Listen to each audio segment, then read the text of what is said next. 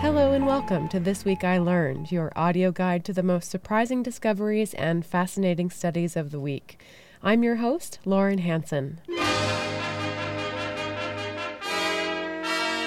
This week I learned that flights now take longer than they did 50 years ago. Today, a flight from Los Angeles to New York takes about 5 hours and 20 minutes, if you're lucky. But back in the early days of commercial flights, in the late 1950s and early 60s, that same flight took only 4 hours and 30 minutes. A flight from New York to Houston takes about 4 hours today, but in 1973, you could traverse that same distance in just two and a half hours. Historically, commercial aircraft flew an average of 8% faster than their optimal cruising speed. It was actually cost effective. Flying faster expends more fuel, but back then, getting the plane to the destination faster to pick up another load of passengers and get them to where they want to go minimized crew costs while maximizing profit. It was a good trade off for the extra fuel. And then the aughts happened. From 2000 to 2011, gas prices jumped from about 70 cents a gallon to more than $3. Airlines were forced to change all sorts of practices to make up for the costs. This is about when baggage fees started to skyrocket and a lot of shorter routes were canceled. But it was the fuel savings that really made a difference. By the end of the 2000s, several airlines started slowing down. Southwest Airlines claimed to have saved $40 million in 2008 by extending each flight by one to three minutes. JetBlue saved 13.6 million a year by adding 2 minutes on each of its flights. Now, for some flights, these changes are incremental because the appeal of a shorter flight is still enticing enough for passengers to pay top dollar, which leads to the other reason why flight times are longer these days. It's an unofficial industry practice known as schedule padding. There's such pressure to have flights land on time that airlines make sure they have enough wiggle room on either side for all those delays that inevitably hold us up. Though, honestly, if you ask airlines, they will deny the practice. But we all know what's going on. Oh, and that whole making up time in the air thing, pilots can make up a little bit of time in the air if your flight is delayed. If your flight is delayed between 30 and 50 minutes, pilots may be willing to accept the higher fuel costs by going faster if there's a chance they'll arrive on time. But once that window closes, so does your chance for a shorter flight.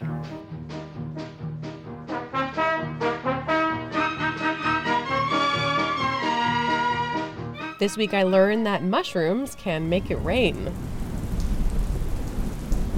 Their meteorological influence has to do with how fungi breed. Fungi, like animals, plants, and bacteria, have very specific ways of dispersing their genes.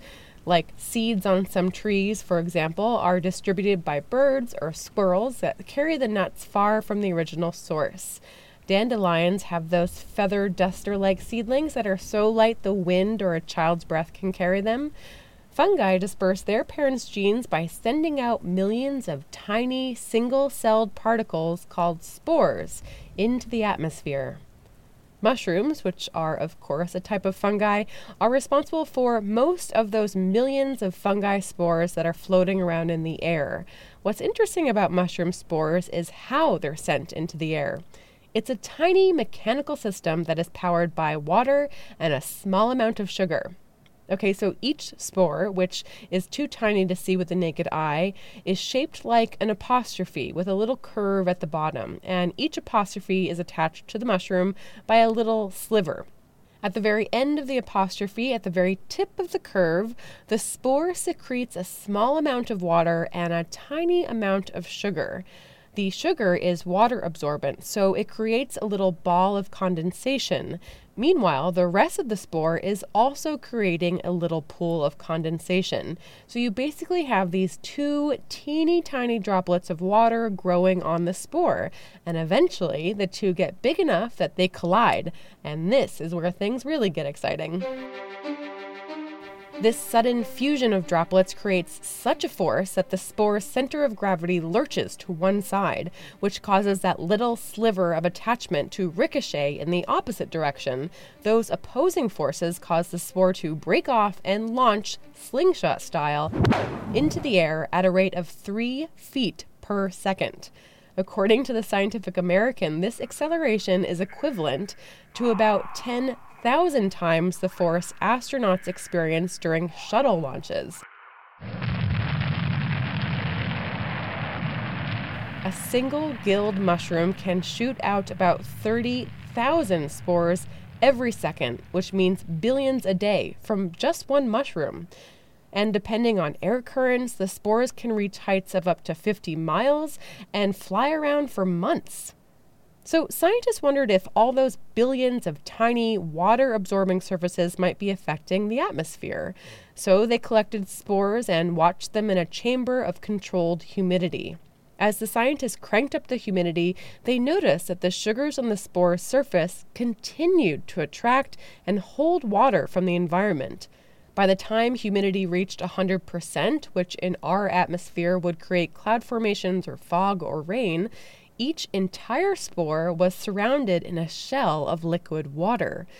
Now, one sodden sugar spore isn't enough to make a raindrop, but if millions of tons of these waterlogged spores were jostling around in the air or trapped in clouds, which they are, they can collide to form bigger droplets and cause rainfall. It's interesting because fungi thrive in moist areas, so they're actually creating the best environment for themselves. But scientists actually don't think this rain making ability of mushrooms was an evolutionary trait, just a happy environmental accident.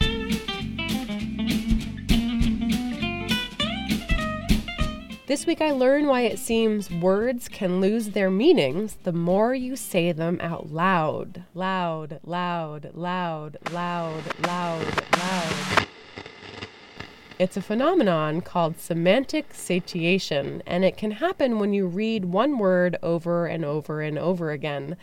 The words seem to dismantle, becoming not really a word anymore, but a series of letters or sounds. The phenomenon was first discovered back in 1907 by a pair of female scientists. Though the term semantic satiation was coined in 1962, the idea is the same. What happens is a type of brain fatigue. Every time you read or say a word, your brain cells fire. But to do it a second time requires more energy to fire those same brain cells, and with each subsequent firing, more and more and more energy.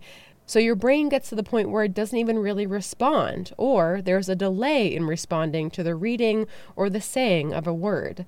Basically, your brain is mush because you're not only saying or reading a word, you're also recalling its meaning. Your brain, unbeknownst to you, is doing all of this work with each word. Meanwhile, the word is becoming less stimulating to your brain, so your brain is both exhausted by the word and increasingly indifferent to it. Hence, nonsense. Loud, loud, loud. It can happen with any word, but the time it takes your brain to turn to mush varies. Words with greater associations, think explosion, will take longer because your brain gets stuck on the strong, dramatic emotions of that particular word.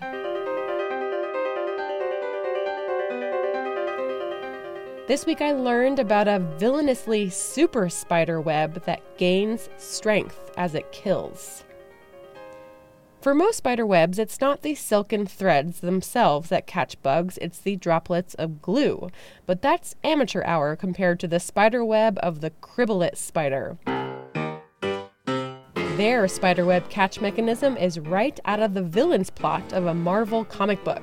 When an insect touches the strands of the cribellate silk, the waxy chemicals on the bug's outer surface get sucked into the woolly nanofibers of the web, reinforcing them. The cribellate spider's web starts out as this fuzzy, thin, sort of woolly texture, but with each insect that lands on it, its thin threads thicken until the mess of nanofibers becomes as solid and sturdy as a rope. And as for that insect victim, well, it becomes a part of the web. When scientists put the silk of a cribellate spider under a powerful microscope, they found that the individual nanofibers were indistinguishable from the insect caught in it. It was as if the two had been fused together. When they looked even closer, they found that the web's fibers were covered in some sort of chemical fluid, which matched the chemicals found on the insect shell.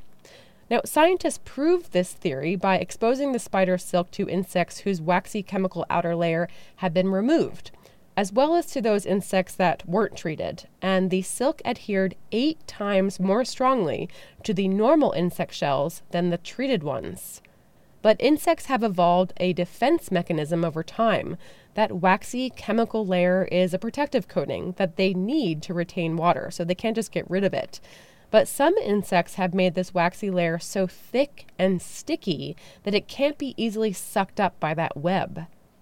The cribellate spider is actually among the most ancient spiders, and scientists suspect that their superweb is the predecessor to the glue spider webs that we have normally. Because insects evolved to fend off the chemical sucking webs, some cribellate spiders began evolving new ways of snagging insects, hence the glue. But the insect's evolutionary tactics can't defend both types of spider traps, which is why our favorite villainous cribellate spider trap is still around.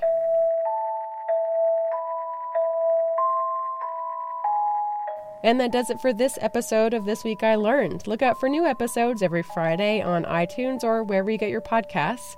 If you'd like to read more about any of the facts I've mentioned, you can head on over to theweek.com slash podcasts, where you'll also find our 7-Minute Opinions and 7-Minute Explainers podcast.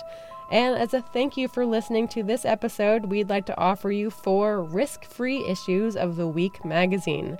To get those, visit theweek.com slash for free. I'm Lauren Hansen, and thank you so much for listening.